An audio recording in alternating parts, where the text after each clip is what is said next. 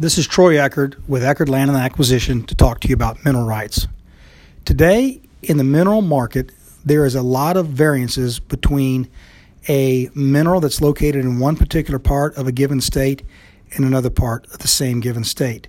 In fact, what's taking place is there is a real dynamics between the value of minerals based upon uh, current production and cash flow, expectations of current and ongoing development, and the end results of how many oil and gas reserves are expected to be extracted from an area of particular minerals.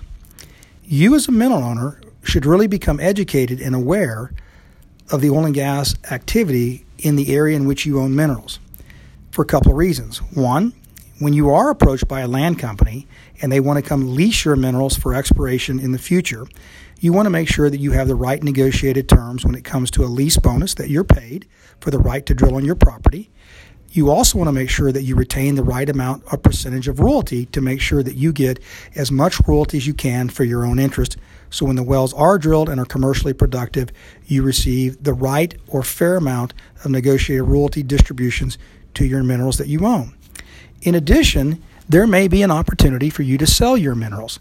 Now, most minerals that are sold are based upon the buyer's expectation of not only current value, but future value, totally related to commodity prices, expiration, total potential reserves in place, and the actual longevity or multiplicity of reservoirs that will be eventually drilled and developed on the minerals that you own.